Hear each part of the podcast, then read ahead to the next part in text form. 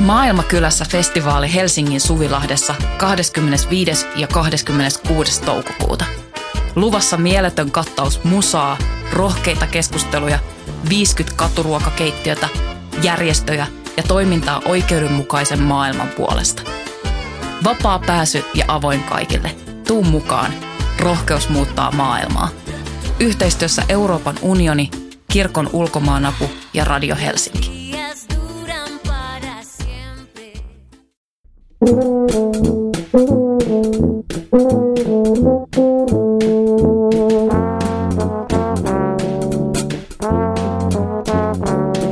Tervetuloa Voimalehden julkaiseman teatterin politiikkaa ja politiikan teatteria podcastin pariin. Minä olen Voimalehden kustantaja ja toimittaja Tuomas Rantanen. Tässä podcastissa esitellään ja käsitellään esittävän taiteen teosten ajankohtaista yhteiskunnallisuutta sekä siinä sivussa tähytään politiikaa sen puolella harjoitetun teatraalisuuden pariin. Tänään puhutaan kehon politiikasta, hiukan tarkennetummin esimerkiksi ihmisen biologisen ja kulttuurisen alkuperän näyttämöllistämisestä ja nimenomaan tanssin keinoin. Varmaan sivutaan sitäkin, miten ikääntyminen kulttuurissa me yleensä suhtaudutaan, siis miten ikääntymiseen kulttuurissa me yleensä suhtaudutaan. Näistä teemoista täällä Voiman studiossa on kanssani keskustelemassa tanssia koreografi Susanna Leinonen, jonka johdolla varaikaa valmistellaan Itä-Helsingin Stoassa maaliskuun alussa tulevaa Juuret-esitystä, jossa ammattitanssijoiden ohella estradilla nähdään joukko amatööriesiintyjiä, nimenomaan senioreita. Tervetuloa Susanna. Kiitos paljon. Mukava no, olla täällä. Mahtavaa. Teillä on harjoitukset jo pitkällä. Mikä siellä on yleistunnelma? No yleistunnelma on ihan hyvä. Luulen, että aika semmoinen odottava, koska ensi viikolla sitten tapahtuu suuri muutos. Siirrytään harjoitussalista näyttämölle ja tavallaan uuteen tilaan, niin, niin uskon, että tämä herättää tällaista pientä hermostumista ehkä viimeistään ensi viikolla. No, no varmasti. Mä näin niitä pressikuvia ja kävin sen luvan käydä teidän treeneissäkin ja kiinnostavalta näyttää. Ää, ää, mistä siinä oikeasti on kyse? No tässä on kyse, no alun perin siis tämä on lähtenyt siitä, että mä huomasin, että Helsingin kaupungilla on tämmöinen iäkkäiden ihmisten liikkumisen ja kulttuuriedistämishanke ja mä sitten aloin heti pohtimaan jotenkin tämä ikäasia niin kuin nousi heti mulle siinä, siinä niin kuin esille. Mä aloin pohtimaan semmoista asiaa, että aika paljon Keski-Euroopassa ja Pohjoismaissakin monissa maissa on tämmöisiä ihan vakituisesti esiintyviä iäkkäiden ihmisten ryhmiä tanssinkin puolella, mutta ja Suomessakin meillä tietenkin on erilaisia projekteja meneillään niin näin, mutta meillä on niin varsinaisesti esiintyvää ryhmää. Ja mä sitten mietin, että kun tässä tosiaan oli tämä liikkuminen ja kulttuuri molemmat ja ajattelin, että ne molemmat istuu just siihen, mitä munkin ryhmä tekee, eli, eli tota, että jos me alettaisiin ohjaamaan nykytanssitunteja ja sitten valmistuisikin teos, missä sitten on mukana mun ryhmän ammattilaistanssijat, mutta sitten myös ää, amatööri on aina kauhean vähättelevä sana, mutta mm. siis ihmisiä, jotka eivät ole ammattilaisia, ja, ja, tota, ja sitten vielä tämän hankkeen aikana ohjataan myös niin kuin videoitavia tanssityöpajoja. Tavoite on se, että saavutetaan myös kotona asuvia ikäihmisiä, niin, jotka voi sosiaali- sitten... Sosiaalisia aspekteja vielä lisäksi, sen lisäksi, että siinä on tämä niin kuin taiteellinen tavoite.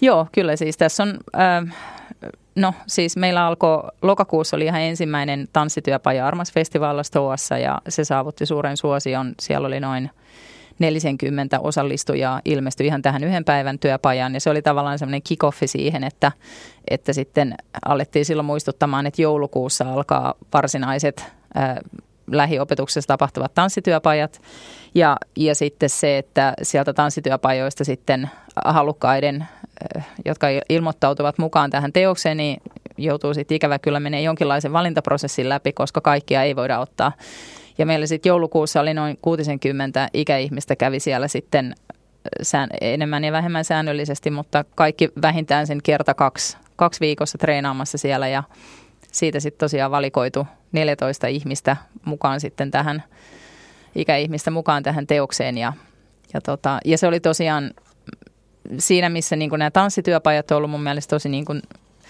tärkeitä meille ohjata, mutta myös se, että me ollaan voitu antaa sitä nykytanssin niin kuin tietotaitoa siirtää eteenpäin, niin, niin tietenkin oli myös sitten tämä osallistaminen tähän taiteelliseen prosessiin. Ja, ja tota, mä en ole koskaan aikaisemmin tehnyt tällaista, että mä olen aina tehnyt ammattilaisten kanssa töitä, niin tämä oli mulle myös semmoinen kiinnostava haaste, että, että miten mitä tästä voi syntyä? No sitä mä kanssa ajattelin, kun mä kattelin tätä sun karjääriä taustalta, niin sä oot kyllä tehnyt aika tiukasti ammattilaisten kanssa ja vielä sun niin kuin kuvakieli mun ymmärtääkseni tai liikekieli on vielä hyvin tämmöistä niin kuin tarkkaa, tulkitsenko oikein.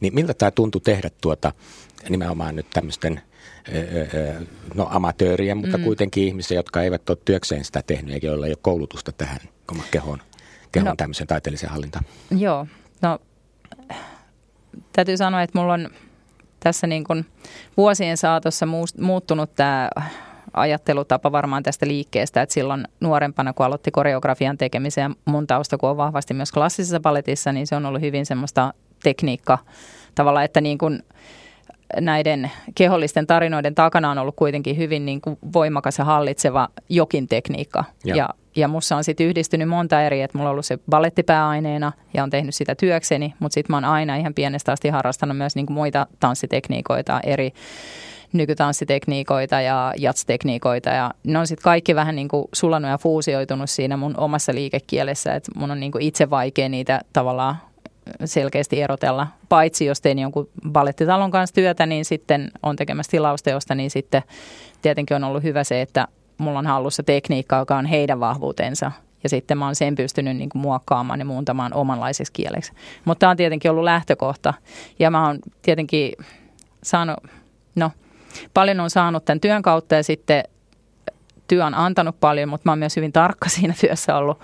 Niin se on ollut tietenkin mielenkiintoista hypätä tähän haasteeseen. Mä luulen, että osittain on jäänyt vähän kummittelemaan. 2005 mä sain tämmöisen ehdotuksen, että mä pyydettiin Islantiin näyttelijöiden kanssa tekemään teosta, että tulla tekemään sinne teos. mä olin silloin vähän hämmentynyt, kun mä olin tosiaan ollut sit vasta viisi vuotta kentällä koreografina ja tehnyt niin kuin aika tämmöistä niin kuin tiukkaakin liikekieltä, niin mä hämmästelin vähän niin kuin mielessäni, että miksi minä ja mitä mä teen näyttelijöiden kanssa. Ja ja sitten mä jotenkin silloin siinä elämäntilanteessa sit sivuutin sen täysin. Osittain ehkä myös sen takia, että en tiennyt yhtään, että mitä mä niinku tekisin siellä. Ja voi olla, että on jäänyt jostain tämmöisestä niinku itään sinne niinku mieleen. Ja nyt sitten kun tuli tämä mahdollisuus, niin, niin mä huomasin, että mä oon myös niinku mun ajattelu liikekielestä on muuttunut paljon vuosien saatossa. Että vaikka mä edelleen rakastan liikettä, mä rakastan sitä oman kehon haastamista salissa – ja sen liikkeen etsimistä ja mistä se teos voisi kertoa. Ja tavallaan kaikki lähtee siitä, että mä menen itsekseni puuhaamaan sinne saliin ja katson, että mitä mun keho alkaa kertomaan. Niin mä oon kuitenkin tullut siihen lopputulokseen, että tavallaan niin kuin semmoinen minulle katsojana, jos se on vaan puhtaasti hyvin teknistä liikettä, niin se ei anna mitään, vaan mun täytyy niin kuin nähdä jotain siellä sen tekniikan niin kuin takana ja siellä pitää olla vahvoja tarinoita ja Joo. jotenkin vahvaa sellaista eikä tarinankaan tarvitse olla ehjä, mutta sen täytyy koskettaa ja liikuttaa mua. Ja. Niin tästä on sitten tullut semmoinen, että oikeastaan mä oon tällä hetkellä sitä mieltä, että mikä tahansa liike on tosi kiinnostavaa, kunhan mä uskon siihen, että jos vaikka ihminen kävelee näyttämöllä ja mä uskon siihen, että siihen on vahva syy, miksi se tekee sen siellä, niin se on mun mielestä kauhean kiinnostavaa. Ja tässä sitten vielä tässä teoksessa kiinnostavaa on se, että tanssin puolella ei paljon näy ikää kehossa, Eli että jossain vaiheessa vähän vanhemmat tanssijat katoaa näyttämöltä kokonaan. Ja tässä mun mielestä kiinnostavaa oli sit se, että tuoda sitä tavallaan sen ikäisiä kehoja, joiden kanssa me ei koskaan päästä tekemään työtä ja jonka kanssa mä en ole koskaan päässyt esimerkiksi työskentelemään. Ja miten ne kiinnostavat kehot, koska ne jo itsessään kantaa niin paljon tarinoita ja taustaa ja juuria, mm. niin, niin sitten se, että, että se oli mun mielestä kiinnostavaa, että miten ammattitanssijat ja sitten ihmiset, joilla ei ole sitä niin ammattitaustaa siellä, niin voisi yhdessä rakentaa kiinnostavan teoksen. Joo, mulla kävi heti mielessä, kun mä näin ton esityksen, niin, tai siis ton esittelyn tästä työteoksesta, niin mä mietin, että taiteilija, tanssitaiteilija, jos jonkun, niin täytyisi, niin kuin, sillä on varmasti jonkin eri, erityinen suhde vanhenemiseen ikääntymiseen just sen takia, koska se päivittäin on koko ajan tekemässä sen instrumenttinsa kanssa, joka mm. tietysti elää ihmisen iän mukana. Onko sulla sellainen käsitys, että niin kuin tanssin suhde ikääntymiseen voisi olla niin kuin jollakin tavalla erilainen kuin monen muun taideilmaisulajin tätä kautta? No, nythän mä oon tässä niin kuin yrittänyt kovasti myös miettiä sitä, että pohdinko mä jotain omaa, oma, omaa niin kuin ikään... aina? Eikö se ole vähän niin kuin taiteilun idea, että itseä lähellä olevat asiat tulee mieleen? Kyllä, kyllä. Ja mutta sitten mä oon tässä niinku joutunut myös pohtimaan sitä, että huomaanko mä itse esimerkiksi salissa iän tällä hetkellä jotenkin omassa tekemisessä ja, ja tällä hetkellä mulla on vielä semmoinen olo, että en huomaa, tai ainakin yritän olla huomaamatta, jos se sieltä jotain yrittäisi ilmoitella, että tavallaan niin kuin kamppailen samojen nilkkalukkojen ja kireiden takareisien kanssa, mikä on niin kuin seurannut mua jo tuossa niin kuin nuoremmastakin ammattiurasta lähtien. Ja, ja, ja sitten enemmän ehkä se ikäasia on, mitä itse miettiä, minkä esimerkiksi rinnasta, rinnastaisi vaikka tuohon klassiseen palettiin, että kun se on niin fyysisesti armotonta tekemistä, niin siinä tulee tavallaan semmoinen tosi niin kuin surullinen olo yhdessä vaiheessa, koska tavallaan taiteellisesti alkaa olla niin kypsä ja olisi niin paljon sanottavaa, mutta sitten se keho alkaa tavallaan hajoamaan. Kyllä, kyllä. Ja mä oon sitten onnistunut tekemään sen hypyn tästä armottomasta teknisestä maailmasta ja vähän aikaisemmin, koska mä oon saanut rakentaa sitä liikekieltä juuri sellaiseksi kuin mä haluan. Ja se ei tietenkään tarkoita sitä, että mä menisin sieltä, mistä aitaan matalin, koska mulle suuri haaste on se, että aina ollut, että mun, mulla on hyvin jäykkä selkä ja se on ollut esimerkiksi sellainen, että mä oon niin kuin aina haastanut sitä tosi paljon sen takia, että se on jäykkä, jotta mä saisin siitä notkeaman ja, ja, ja saisin tavallaan niin kuin vietyä sitä omaa kehoa eteenpäin. Ja mikä on mun mielestä hienoa esimerkiksi balletin tekniikassa on se, että ikinä ei ole valmis, aina voi kehittyä pidemmälle ja näin. Niin toki ollut paljon sellaista pohdintaa, mutta vielä ei ollut niin kuin mitään sellaista varsinaista ratkaisua, että vaikuttaako se esimerkiksi niin kuin miten paljon muuhun tällä hetkellä. Mutta monet näistä mun teosten aiheista on myös sellaisia, että mä en niin kuin saa niitä aina järjellisesti kiinni juuri sillä hetkellä. Mm. Että voi olla, että keho menee edellä ja mä tajuan sitten vasta myöhemmin, että ahaa, no onhan mä tätä nyt sitten käsitellyt. Mutta nyt tällä hetkellä mä en osaa vielä niin kuin sanoa, mm. että, että mä mielen niin kuin enemmän sen, että nyt tässä näiden tänne vähän erikoisemman kokoonpanon kanssa työskennellessä, niin niin totta kai niin kuin joudun ottamaan sitä ikää huomioon ihan sen takia, että he ovat hyvin eri taustaisia, nämä 14, jotka on valittu teokseen, ja se pitää ottaa huomioon. Ja sitten tietenkin se, että harjoitusaikaa on se kaksi kuukautta, mikä ei ole mikään ihan älyttömän niin kuin ruhtinaallinen, niin se, että mitä siinä raamissa voidaan tehdä ja miten pitkälle voidaan mennä. Mutta ajatus on ollut kuitenkin se, että lähdetään niin haastamaan kaikkia ihan niin kuin yhtä, yhtä raalla kädellä kuin normaalistikin. Kuulostaa oikein hyvältä. Silloin kun mä olin siellä treeneissä, niin siinä oli sellainen hauska kohtaus, mitä näyteltiin. Mä olin itse seis, istuin siis niin kuin käytävän, tai siis koko salin niin kuin kapean päädyllä, ja ne, koko ensemble tulee kohden minua niin kuin semmoisella niin kuin hidastetulla juoksulla. Joo. Ja sitten ne siirtelee toinen toiseltaan sellaista pussukkaa, jossa Joo. oli niin kuin maatuvaa kariketta ja muuta tällaista, ja ikään kuin vaikka rakpypalloa tai vastaavaa. Se oli musta aika vaikuttava. Mä otan siinä näkee koko ajan minut ja minä ne varmaan samalla tavalla sitten siellä yleisössä ihmiset näkee tämän lähestyvän juoksun tai mm. mitä se nyt sitten näyttämöllistetäänkin. Mutta mulle tuli siihen mieleen, että tuossa esityksessä varmaan on tekemisissä aika paljon myöskin, kun siinä on sitä maatuvaa materiaalia ja tämmöistä mukana, että se liittyy jotenkin tämmöisen ihmisen biologiseen alkuperään. Samaten kuin tuo juuret nimikin koko teoksella vähän viittaa siihen. Haluatko avata pikkasen sitä, että käsitelläänkö tässä nimenomaan jotenkin ihmistä suhteessa niin kuin biologisiin reunaehtoihinsa? No se on vähän, että miten pystyisi niitä kauheasti erittelemään toisistaan, että mikä, mikä on sitä biologista ja mikä on sitten niin kuin sitä kaikkea muuta niin sanottua pääomaa tai asioiden sisäistämistä. Mä luulen, että usein, jos mä katson niin kuin omia teoksia, niin jostain teoksesta aina jää kytemään jotain. Mä luulen, että ehkä tässä niin kuin tämä nämä keholliset ajatukset podista, eli tästä edellisestä teoksesta, mikä sai viime vuonna marraskuussa ensi niin on jäänyt vielä jotenkin pikkusen kytemään. Ja sitten nämä juuret ajatus siitä, että, että nyt esimerkiksi tämä meidänkin porukka, niin kun on 21 esiintyjää, niin on mielenkiintoista myös pohtia sitä, että mitä se merkitsee meille kaikille. Ja kaikilla on varmaan ihan, siellä on varmaan 21 eri tarinaa siitä, että miten nämä asiat mielletään. Ja joku saattaa mieltää ne niin, että kokee, että ei koe sellaista asiaa ollenkaan. Voi juurruttaa itsensä aina ihan mihin vaan, ei hmm. tavallaan jää niin kuin minkään asian vangiksi. Ja, ja sitten joku toinen pohtii sitä niin kuin tosi fysiikan kautta, että mitkä on ne omat, onko jalat, miten, mit, miten niin kuin rakentuu keho. Tai, ja mun mielestä nämä on tosi kiinnostavia pohdintoja, että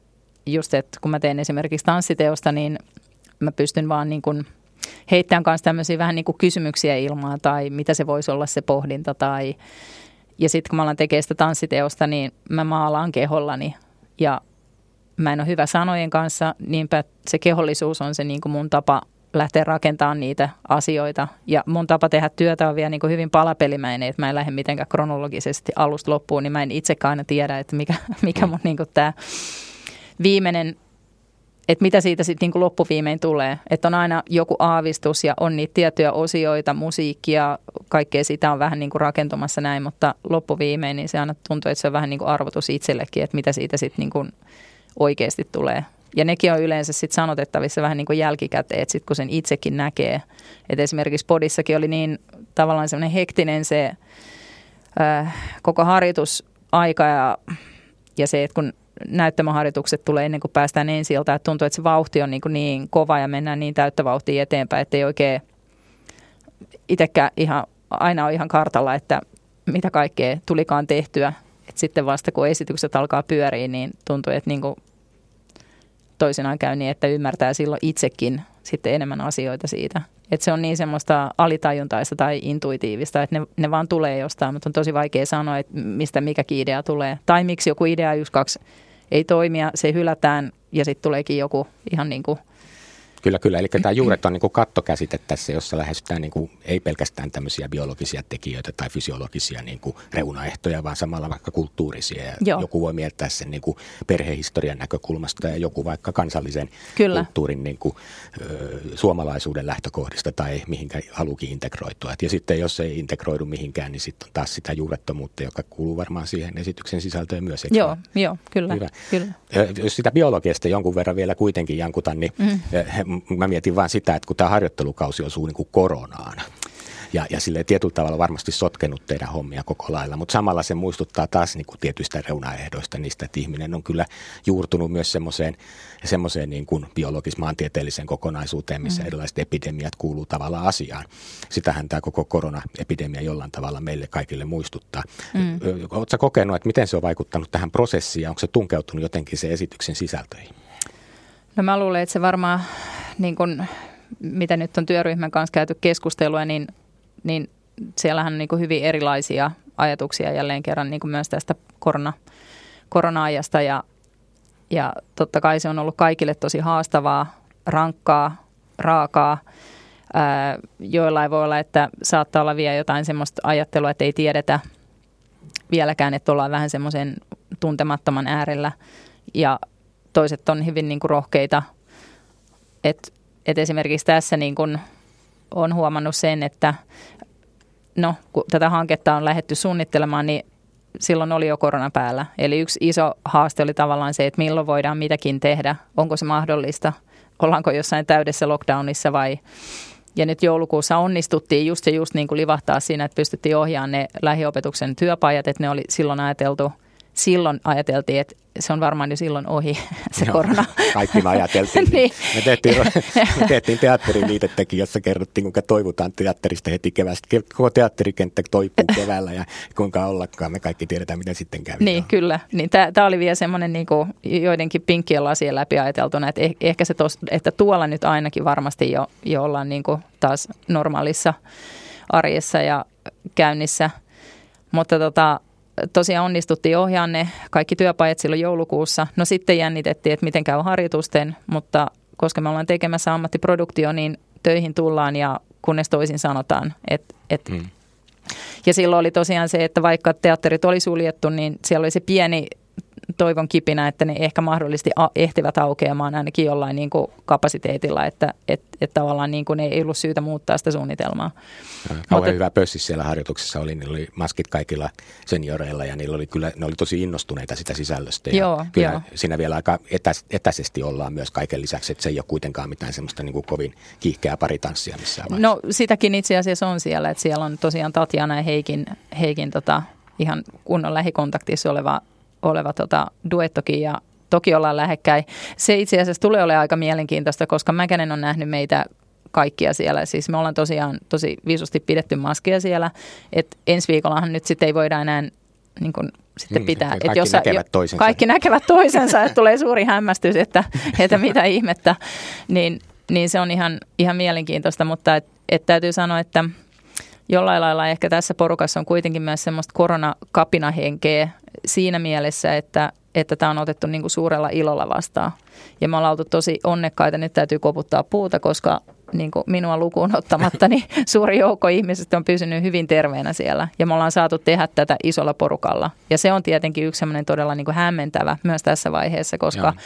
sitäkään ei tiedetty, että onko harjoitus, harjoituksissa yksi vai 15 vai 20, että miten. Ja nyt tässä on pysynyt niin kuin porukka tosi terveenä, että se on, se on niin kuin todella todella ollut niin kuin suuri ilonaihe, että työskentely on voinut jatkua ja prosessi on mennyt eteenpäin. Joo, ja tämä on niin kuin luonteeltaan mun mielestä selvästi aika yhteisöllinen niin kuin kokonaisuuskin, että jos sieltä isompi joukko olisi pois, niin silloin se kyllä varmaan rapauttaa sitä niin kuin ajatusta tästä työprosessista. Joo, joo, kyllä ehdottomasti. Hmm. Ja kun siellä on tosiaan isoja joukkokohtauksia, niin sitten jotenkin se semmoinen tuntuu, että tämä ryhmä on hitsautunut tosi hienosti yhteen, että, että vaikka siellä on ammattilaisia ja ei-ammattilaisia, niin tässä on kuitenkin niin kuin yksi porukka, joka työskentelee äärettömän ahkerasti kohti yhteistä päämäärää. Ja se on tavallaan se, mikä tekee meille kaikille tästä prosessista niin kuin hyvin tärkeä. Ja aina tuolla keskustellaan, että kun ei tämä nyt ole meille mitään terapiaa ja tanssiterapiaa, mutta kyllähän se oikeasti on vähän siellä niin kuin että et tavallaan se, että näin poikkeuksellisessa ajassa me voidaan olla näin isolla porukalla yhdessä työskentelemässä, niin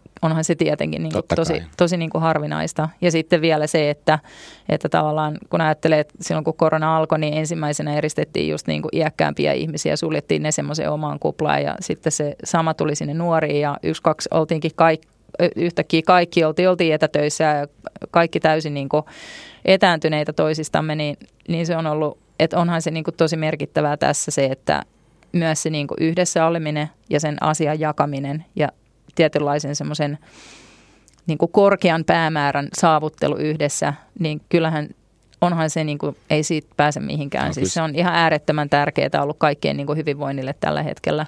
Joo, kyllä se oli ihan nähtävissä tuossa, noissa harjoituksissa, kun mä oon käynyt muita, muita teatteriryhmiä ja esiintyjiä tapaamassa ja silloin niin kuin harjoituksissa tuntuu olevan tällä hetkellä kautta linjan ihan hirveän eh, vahva sisäinen niin kuin henki siinä suhteessa, että vihdoinkin päästään tekemään. Ja kun mm. on niin kuin oikeasti joku ensilta tulossa ja ö, porukka niin kuin yhteisöllisesti lähestyy kohden sitä, niin siinä on niin kuin ihan oma, oma tuota tunnelmansa, johtuen just näistä tietysti aina on, mutta tässä tapauksessa vielä tämän niin kuin epidemia-ajan niin kuin rajoitusten keskellä, jolloin se työskentely oli melko mahdotonta, niin kyllä se siellä näkyy. näkyy Joo, kyllä. kyllä.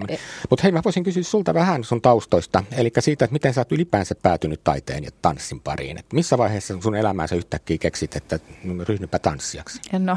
Vai mietitkö sä ajaudut sä vaan niin kuin ajopuuna vai tota, kuinka tapahtuu No tämä? niin mä aina ajattelen, että mä oon niin kuin ajautunut ajopuuna, mutta sitten se, että jos tekee tämmöistä, mikä, mikä niin kuin vie saman tien mennessään niin, ja on niin semmoinen iso intohimo, eikä näe mitään muuta kuin vaan sen tanssin, niin onhan se tietenkin jollain lailla se valinta jossain mm. tehty. Ainakin se valinta on se, että tuota haluan koko ajan enemmän ja enemmän, niin silloin mm.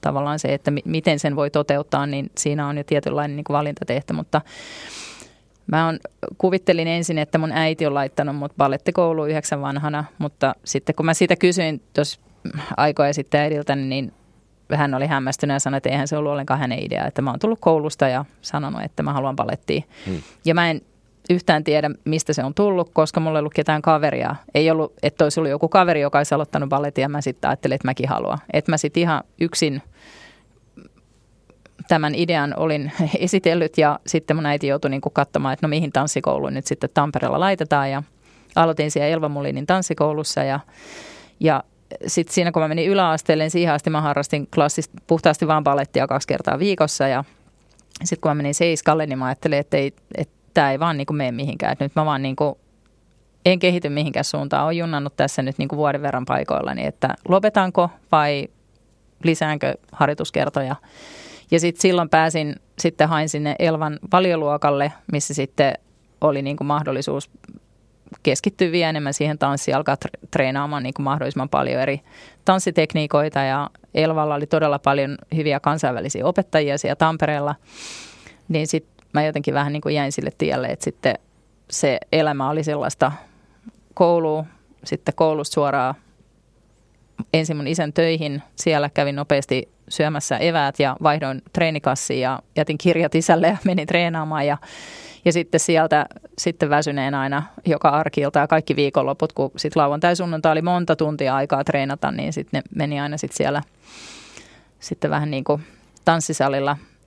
Sitten se vaan niin kuin haukkasi sen lähestulkoon sen koko elämän, että kyllä siinä nyt ehti muitakin kavereita aina välillä tapaamaan, mutta kyllähän se on ollut tosi sellaista niin kuin tanssipainotteista toi oma, oma elämä.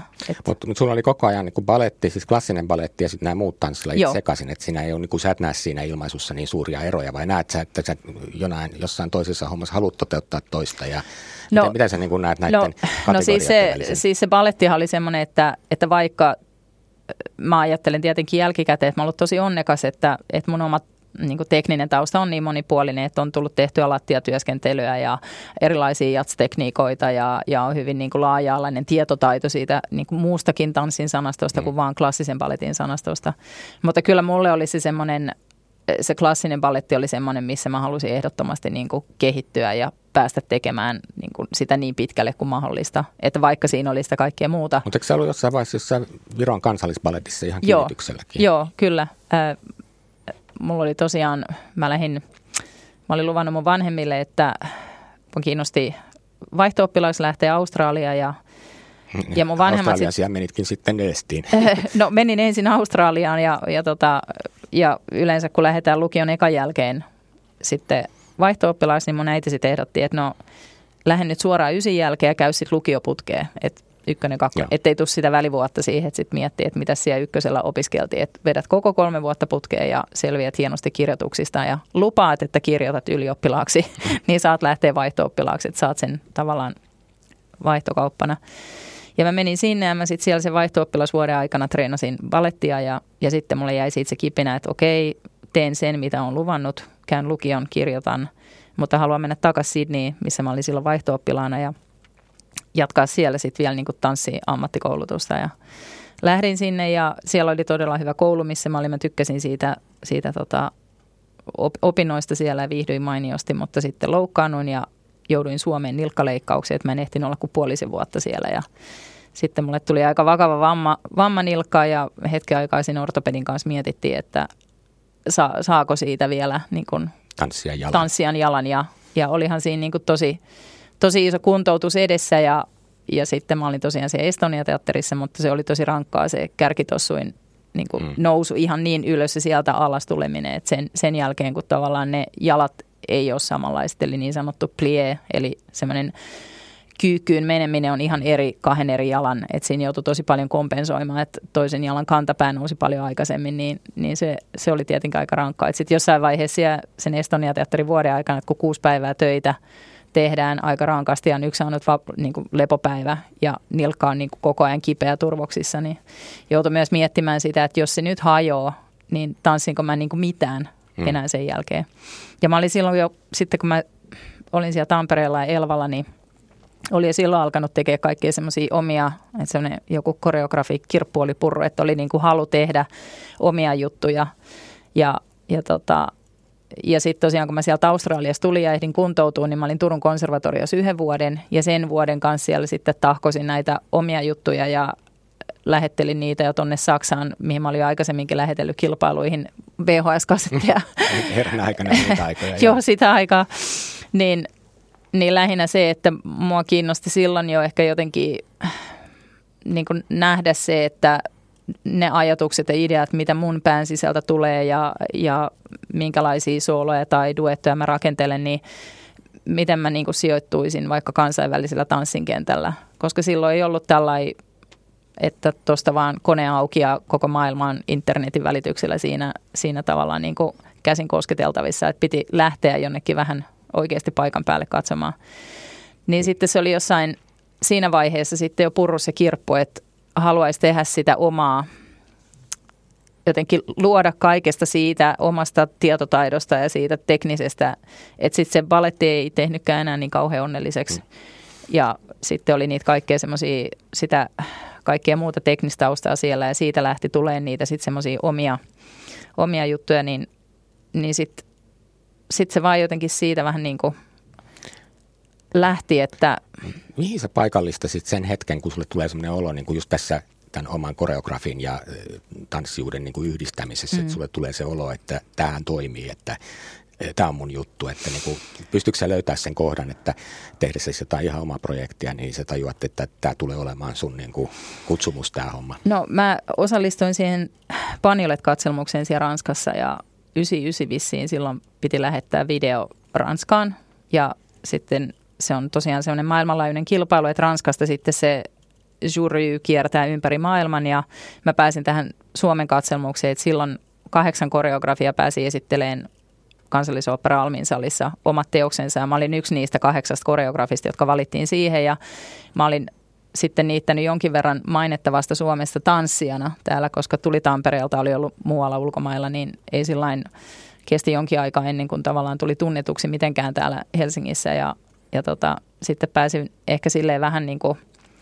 yllättämäänkin, että nyt mä oonkin sitten tehnyt tämmöisen ihan oman teoksen ja esinnyn siellä Paniolet-katselmuksessa ja mä luulen, että se yksi aha tuli siinä, että se video, mikä lähti Ranskaan ja se teos, mikä päätyi näyttämölle, oli niin kuin hyvin eri, eri maailmoista. Että jotain todella merkittävää tapahtui siinä sen karsintavideo välillä, minkä mä heti Ranskaan sen yhden vuoden aikana. Ja sitten kun mä sain sen tiedon, että mä pääsen tähän katselmukseen, että jotenkin sitten ehkä siinä tuli semmoinen ammattimaistuminen, että nyt mun täytyy ihan oikeasti niin kuin satsata tähän teokseen, koska se menee oikeasti näyttämölle ja siellä tulee olemaan katsojia ja, ja nyt tämä on niin kuin saatava tästä kuosi. Ja silloin mä lähestyin Tapani Rinnettä, kun mä ajattelin, että mä en ollut löytänyt oikein mitään sellaista eheetä toimivaa musiikkia, että jos Tapani säveltäisi mulle musiikin tähän esikoisteokseen, ei kukaan vain ystäväsi, niin mä luulen, että tässä on tavallaan tullut semmoinen, että hei, jonkinlainen että nyt pitää ollakin puvut ja koska siis se video, mikä lähti Ranskaan, niin meillä nyt vaan oli jotain päällä ja, ja sitten ajatus oli herättää kiinnostusta ja musiikkikin oli kaiken näköistä, mitä, mitä saattoi olla, niin, niin sitten jotenkin se, siinä varmaan tapahtui semmoinen niin nopea kasvaminen jonkinlaiseksi koreografiksi, että niin kuin kaikkien niiden palasten yhteensovittaminen ja jotenkin se semmoinen, mitä niistä kilpailusta oli niin kuin pystynyt rakentaa jotain semmoista omaa ajattelua, että minkälainen dramaturginen rakenne esimerkiksi toimisi ja, ja miten valot ja puvut ja kaikki, että jotenkin semmoinen kokonaisvaltainen visuaalisuus sen kaiken muun ympärille, niin yksi tuli niin kuin siihen yhteen. Joo. Ja sitten, koska sen sai sitten siellä äh, erittäin hienolla estradilla esille sen oman teoksensa ja siellä oli sitten kansainvälisiä festivaalijohtajia jo katsomassa tätä katselmusta, niin sitten siitä lähti sitten heti tämä teos Bulgariaan ja äh, Irlantiin ja Ranskaan ja et sit, sit niitä kutsuja kyllä. lähti, että sitten se vaan niinku lähti siitä, että sitten ei enää ja. kysytty mitään. Että sitten se vaan niinku... Sitten sai niinku jo vahvistusta sille niin, valinnalleen, että kyllä. tämä toimii, kuulostaa hyvältä. Missä vuodessa me ollaan? Jo 2002, 2000, 2000. 2000? Tasa, joo, joo. Kyllä, mä kyllä. valmistuin silloin silloin myös maisteriksi teatterikorkeakoulun tanssitaiteen laitokselta, niin ne osu tavallaan siihen samaan saumaan. Ja, ja sitten myös se Ei kukaan vain ystäväsi pääsit Sodiakin ohjelmistoon, että siitä se tavallaan, niin kuin, että, että tavallaan se Vanilet katselmus oli semmoinen hyvin niin kuin tärkeä merkittävä tekijä siinä, että se pääsi Zodiakkiin, että se lähti ulkomaille ja että se kaikki lähti siitä. Ja sen jälkeen oli sitten, siitä mä tuotin kahdeksan vuotta kaikki omat produktiot. Missä vaiheessa niin kuin oma, oma ryhmä perustettiin? No aika lailla, samassa, aika, lailla, aika lailla siinä, että sitten jäi se halu jatkaa joidenkin kanssa, oli niitä samoja tanssijoita ja sitten seuraavassa teoksessa oli enemmän tanssijoita, että sitten tuli vähän niin kuin uusia siihen rinnalle. Ja, mutta siitä se vähän niin kuin lähti sitten se, että sitten tuli aina se seuraava tilaisuus ja taas seuraava mahdollisuus tehdä uusi teos, että sitten vuosittain ja sitten alkoi tulla aika nopeita niitä. Jatkoin edelleen näissä kilpailuissa mm. hyppäämistä, että sitten kun John Neumayer kutsui sinne Hampurin balettiin omaan kilpailuun, niin siellä sitten tuomaristossa oli Dinna Björn, joka oli silloin Suomen kansallisballetin johtaja, ja Daniela Kursberg, joka oli sitten taas Nürnbergin balletin johtaja. Ja sitten molemmat kiinnostu siitä, mitä mä teen siellä. Ja sitten siitä tavallaan aukesi nämä tilausteokset. Että sitten jo 2003 nämä kilpailut oli Hampurissa muistaakseni 2001, niin sitten 2003 oli jo sitten tämä Suotti ihkoa vihreä tammi, minkä Dinna tilas kansallispaletille, että se lähti sitten tosi nopeeta. Ja sit... No miten sun duunissa ja tämmöisessä ammattiidentiteetissä yhdistyy sitten sen tanssijan ja koreografian kanssa niin kuin tämmöisen tanssiryhmän vetäjän ja jossain määrin ymmärsin, että tuottamisesta, vaikka sulla on ollut muitakin tuottajia, niin Joo. joutuu ottamaan semmoisen niin tuottajan identiteetin tähän päälle vielä. Et eikö siinä no, no, se ihan, raskasta?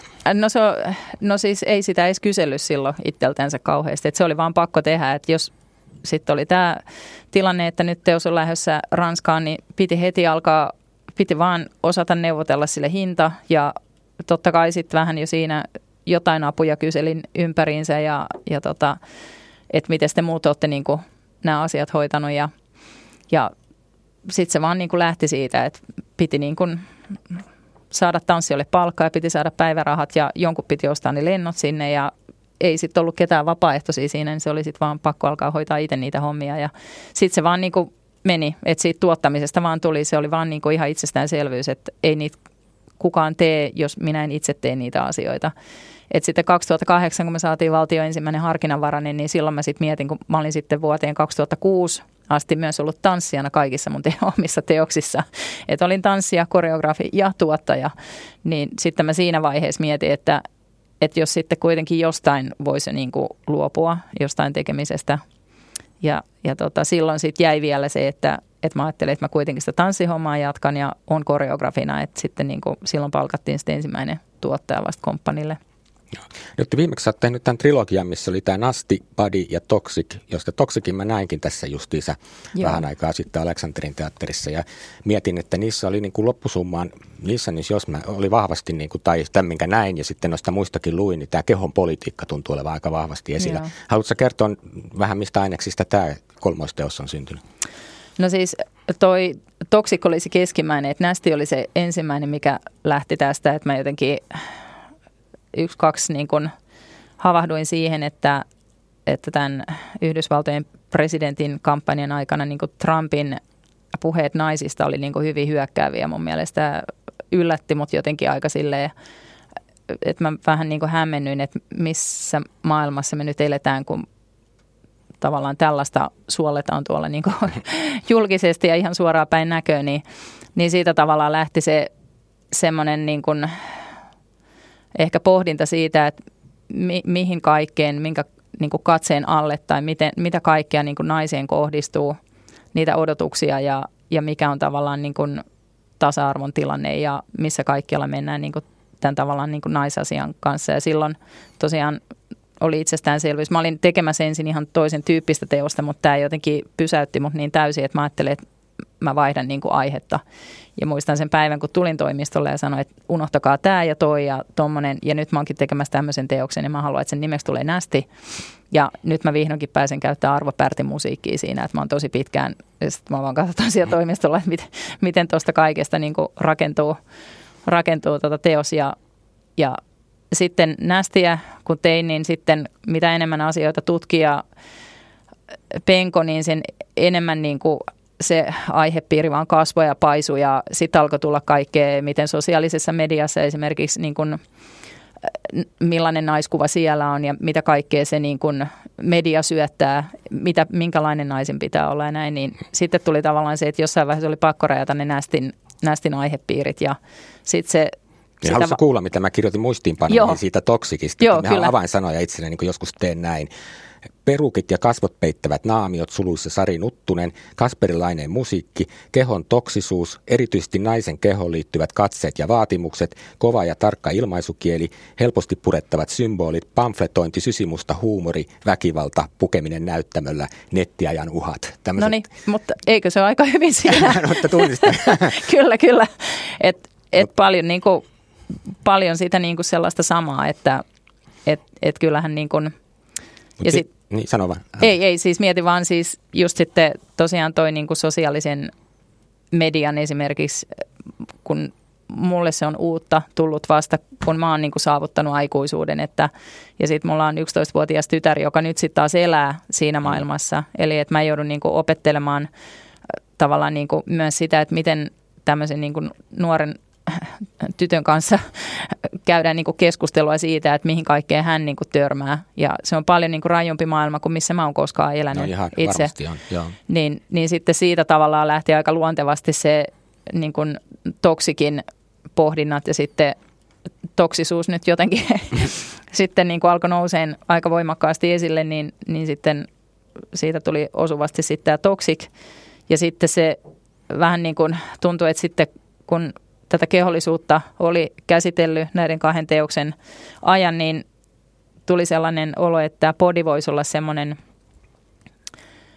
vielä ehkä enemmän niin kuin henkilökohtaisuuteen ja semmoiseen, siinä mä niin kuin halusin karsia jo sitten sitä enemmän ehkä niin kuin ulkopuolisten asettamia paineita ja käpertyä enemmän niin kuin kohti ehkä sitä omaa, omaa kehollisuutta ja sitä omaa, ehkä jollain lailla myös sitä, että mitä ikä merkitsee siinä, niin kuin, että kyllähän siitä tuli vähän niin kuin kaari syntymästä kuolemaan, että siitä sille ei, siitä ei niin oikein voinut välttää, että jos haluaa pohtia sitä kehollisuuden kaarta, niin näinhän meille tulee käymään. Joo, ja se on niin looginen jatko sitten tämä juuret, että sitten Joo, aivan, alle. nimenomaan. Ja sitten tämä oli just tämä, mitä tuossa yhdessä vaiheessa eh, niin pohdin, että kyllä siitä jäi siitä podista sitten kuitenkin jotain niin kytemään ja, ja, tota, ja nythän tässä joutuu niin väkisinkin monella eri tavalla ja pandemian aikana erityisesti paljon tullut kuolonuhreja, niin sitten se, että tavallaan tämä niin kuin, se joku aikaraja lähestyy jostain, koskaan ei tiedä niin kuin paljon sitä aikaa, onko sitä paljon vai vähän, että et niin, kuin, niin kyllä se sitten tietenkin mutta mitä sä tuumasit tuosta, kun mä kirjoitin Toksikista sen pamfletointi, että mä, mä niin koin, että siinä oli niin semmoista aika tymäkkääkin kantaottavuutta. Oliko se, oliko se samaa mieltä? No on, että on, on mä niin kuin, itse jättänyt esimerkiksi Facebookin, mulla on se olemassa ja mä jaan toki siellä, käytän sitä niin kuin enemmän työn kautta niin kuin jakaakseni tietoesityksistä ja näin, mutta mä en ole siellä. Että kyllä mä niin kuin itse niin kuin jossain vaiheessa koin sen niin kuin aika ahdistavaksi, että miten – minkälaista tavallaan niin kuin asioiden käsittely on siellä. Niin olihan se mun mielestä jotenkin siihen kehoon kohdistuvan katseen kritiikkiä hyvin vahvasti. Ei pelkästään naisen keho, vaikka se on siinä niin kuin keskiössä, mm. mutta, että, mutta että kyllä mä sen niin kuin tulkitsen, tulkitsen niin kuin ylipäänsä siihen, miten ihmiset arvioi niin kuin omaa kehoaan suhteessa niihin ulkoisiin odotuksiin. Että toi netin kautta tuleva paino on vain yksi osa sitä, että mun mielestä siinä on aika monipuolisestikin mm. tätä mm. katsetta niin kuin purtu palasiksi Joo. aika helpostikin luettavalla tavalla. Ja sitten myös niin kuin kritisoidaan sitä, eikö se ollut siinä kyllä, niin kyllä, joo. vahvana ajatuksena. Joo. Ajatteleeko, että jotenkin kantauttava taiteilija, nyt kun me ollaan tämmöisessä teatterin politiikkaa podcastissa, niin kysyn, että miten yhteiskunnallisena niin kuin keskustelijana sä taiteiskautta kuvittelet olevasi? No ehkä joskus tuossa, jos mä taas menen vähän sinne niin kuin uran alkuaikoihin, niin silloin mua ehkä kiinnosti paljon semmoinen ehkä jotenkin surrealistinen – että vaikka silloinkin aiheet saattoi tulla tosi läheltä, että mitä mä oon kokenut tai, tai mitä niin kuin mulle on saattanut tapahtua tai miten mä niin kuin katson asioita mun ympärillä, niin silloin jotenkin asiat oli aika semmoisia mystisiä. Mä halusin käsitellä niitä enemmän semmoisen niin ei ehkä niin semmoisen suoran niin kuin suoraan asian ytimeen. Että vaikka se olisi siellä, niin sitten tuntui, että mä jotenkin halusin rakentaa siitä jonkun toisenlaisen todellisuuden, että oliko se sitten niin, että aiheet on silti ollut sellaisia, että ne liippaa läheltä ja sitten niitä on halunnut etäännyttää. Mutta nyt tuli mitta täyteen. nyt tuli silleen, että alkoi ottaa patti niin paljon, että et, et sitten tuli jotenkin semmoinen halu sitten ehkä kuitenkin kommentoida niitä asioita niin kuin hyvin suoraan. Ja jälleen kerran sitten tietenkin, koska tanssi on niin kehollinen taiteen muoto ja ja toki vaikka nästissäkin käytetään niin kuin sanoja ja ne sanat, mitkä siellä tulee, niin niitä ei voi väärin ymmärtää. Että, että tavallaan niin kuin sellaista sanaa on siellä ja ehkä sitä niin kuin naisen tukahdutettua raivoa, mikä sitten tulee yli, kun ei enää niin kuin kamelin, kamelin selkä katkeaa, niin, niin se, että tanssi antaa kuitenkin semmoisen ihanan vapauden siihen, että, että tavallaan mitä tahansa mä ajan takaa, niin mulla ei ole koskaan ollut tärkeää se, että kenenkään, eikä kukaan voi nähdäkään sitä täsmälleen samalla lailla. Mutta että mä niin kuin ripottelen niitä vihjeitä ja viitteitä sinne ja, ja, tota, ja mulle tärkeää on lähinnä se, että se herättäisi jotain tunteita, keskustelua, pohdintaa. Ja tota, mutta joo, eihän tässä, tot, joku just kysyi multa, että minkä takia mun teosten aiheet on aina näin niin kuin synkkiä ja brutaaleja ja raakoja, ainakin nyt nämä niin kuin viimeaikaisimmat, ja podikaan ei kuulemma antanut mitään toivon pilkahdusta. Ei siellä hirveästi, huumori oli sysimustaa, niin kuin mä kirjoitin. Kyllä mä nauroin siellä. joo, joo. Ja, mutta et jotenkin mua itseäni koukuttaa semmoinen musta huumori tietyllä tavalla, että elämästähän ei selviä, jos ei osaa nauraa itsellensä. Se on niin kuin todella tärkeää.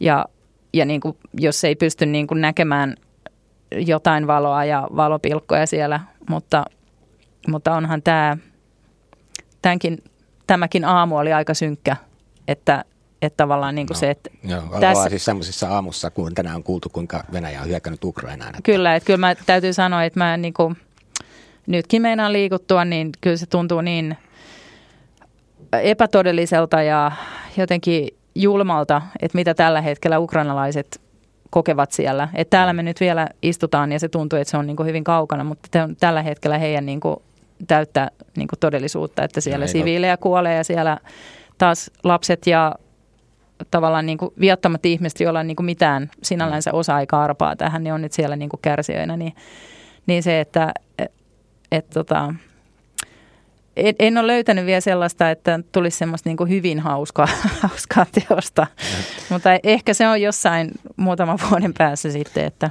Mutta mut tulkitseeko mä oikein, eh, että sä kuitenkin ajattelet, että taiteen tekeminen on jotenkin on niin kuin kommunikoida sitä ympäristöä. En tarkoita sitä, että kaikesta pitäisi olla kanta ja näkemys ja jonkinlainen niin kuin, tuota, julistus, mutta tämä taide on niin kuin yhteiskunnallista luonteeltaan. Ajatteletko näin? No kyllä mä, siis vaikeahan sitä on erottaa. Että se... Kyllä jotkut sen tekee ja pyrkii välttämään tämmöisiä vaikeita aiheita esimerkiksi. Mm, ja voi olla, että mäkin olen niin kuin aikoinaan hmm. pyrkinyt siihen, mutta että sitten nyt tuli sellainen olo, että niin kuin just joku nästikin, että, että eihän tätä niin kuin voi sivuuttaa. Että hmm. nyt mä oon niin kuin aivan hämmentynyt ihan uuden jotenkin tämmöisen, että miss, missä, niin kuin, minkä kiven alla mä oon oikein kasvanut, että milloin tämä tapahtui. Että mä luulin, että meillä on niin kuin asiat jotenkin menossa hirveän hyvään suuntaan ja sitten, sitten tota, nyt mä kuulenkin tällaista niin kuin hyvin hyökkäävää ja inhottavaa niin kuin puhetta, puhetta niin kuin ihan suoraan tästä niin kuin hyökkäys, hyökkäystä niin kuin naisia kohtaan näin, niin, niin sitten se tietenkin sai, joku mylly lähti pyörimään ja, ja se, että että mulle taiteilijana se on sitä, että mä, se maailma, missä mä elän, niin sitä mä niin kuin väkisinkin kommentoin. Jos mä olisin kirjailija, sitten se olisi kiinnostavaa, että en ole todellakaan hyvä niin kuin sanojen kanssa, mutta... No juttua kyllä piisaa.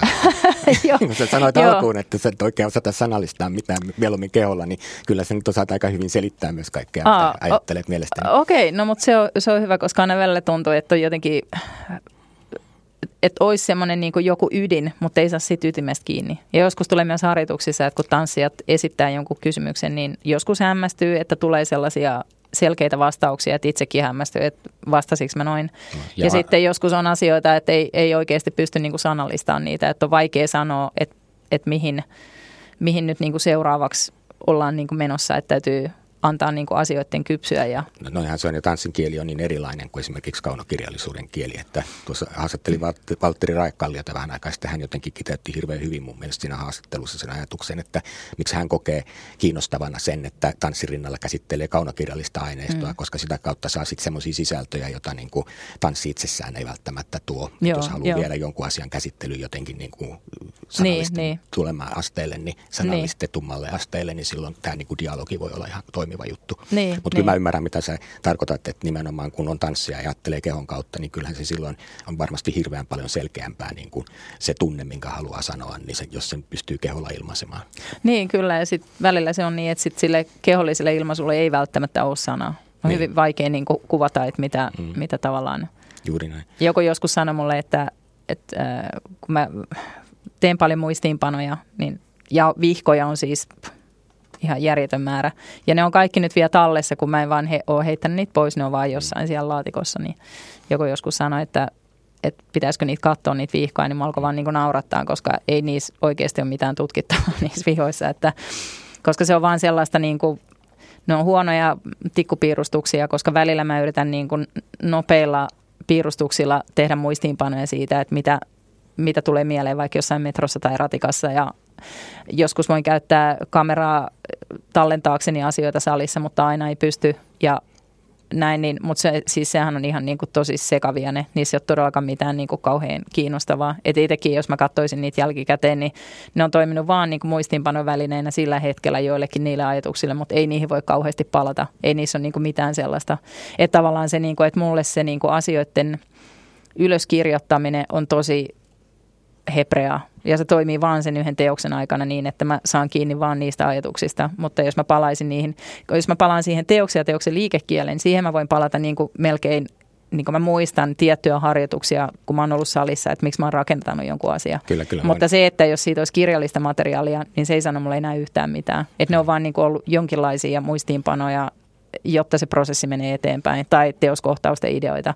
Ja suuri osa myös niistä ideoista, mä joskus kattelin niitä mun vihkoja, niin kaikki, mitä mä oon kirjoittanut, niin mä en ole sitten koskaan edes tehnyt niitä.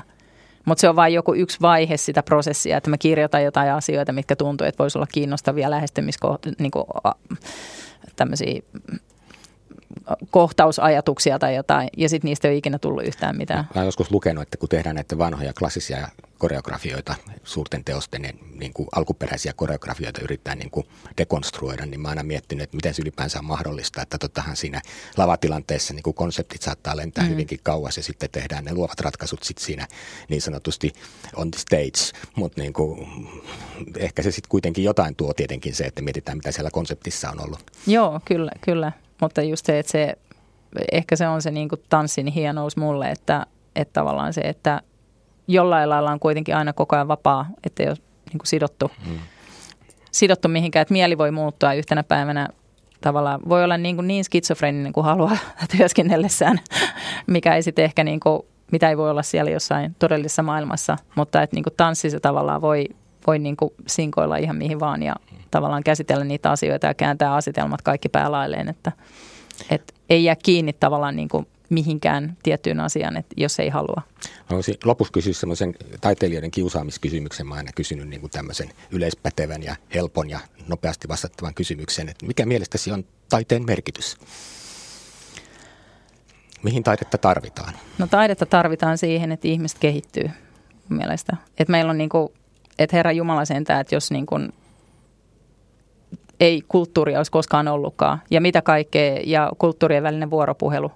Että mun mielestä niin kuin me kaikki lainataan toisiltamme ja ammennetaan sieltä, sieltä tavallaan, niin kuin, että tuntuu, että jokainen taidelaji vie meitä kaikkia jollain lailla koko ajan eteenpäin. Että e, e, niin osaisi kuvitellakaan, että, että mitä elämä on ilman sitä. Ja nythän se on nähty tässä korona-aikana, kun kaikki kaik, pystyttiin joskus luopumaan ja teatterit ja, ja musiikkisalit, kaikki niin kuin tuntui, että ensimmäisenä lyötiin niin kuin kiinni ja se oli niin kuin hyvin hämmentävää. Että ja kyllä niin kuin esittävän taiteen kentällä ja meillekin, jotka ammattisakin puolesta sitä seuraa, niin kyllä pikkasen kohteltiin kulmakarvoja siitä, että näyttääkö nämä rajoitukset, jotka sinänsä oli perusteltuja tietysti, mm. mutta kun ne kohdentuu jotenkin niin – epätasapainoisesti eri aloihin ja hyvin vahvasti niin kuin esittävään taiteeseen, mm. niin, niin antoiko jotenkin semmoisen kuvan, että tämä esittävän taiteen ja taiteen merkitys yhteiskunnassa onkin jotenkin paljon vähäisempi ja